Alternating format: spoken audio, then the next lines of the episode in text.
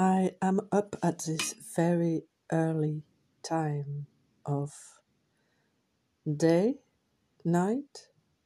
It's dark outside, it's very windy. It's 4:44 as I speak on the 6th of October 2023, Friday, last day of the typical standard working week.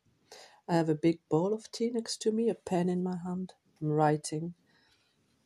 I couldn't sleep. I've been up an hour and a half. And I'm writing and thinking that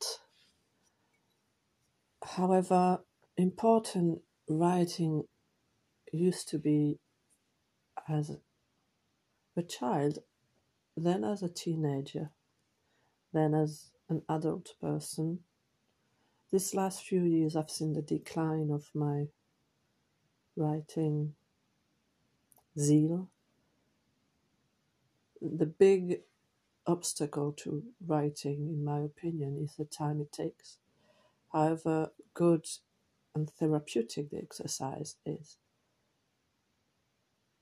I much incline, much go towards or favor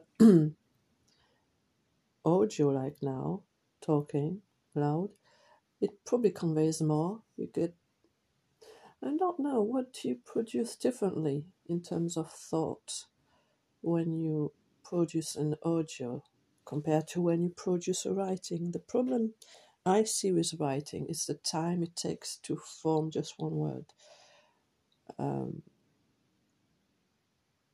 And I suppose I will not say the same to an audio as to a text. I'm looking at it here now, and it's written in French, interestingly enough, because I used to write much more in English. So let me just translate what I just wrote. I wake up and think of my dear one. His absence burns me, burns my soul. A discreet soul despair. I must not stop to its door. I'm so in un porte-à-faux. It's like a position, like a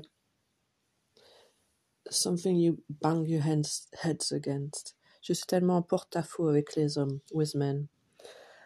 I've lost so many body and mind abilities. I'm 56 and I don't know what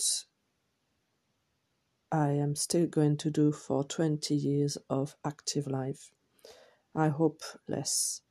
In 10 years, people around me progressively will enter pensioned life, whereas me, who knows?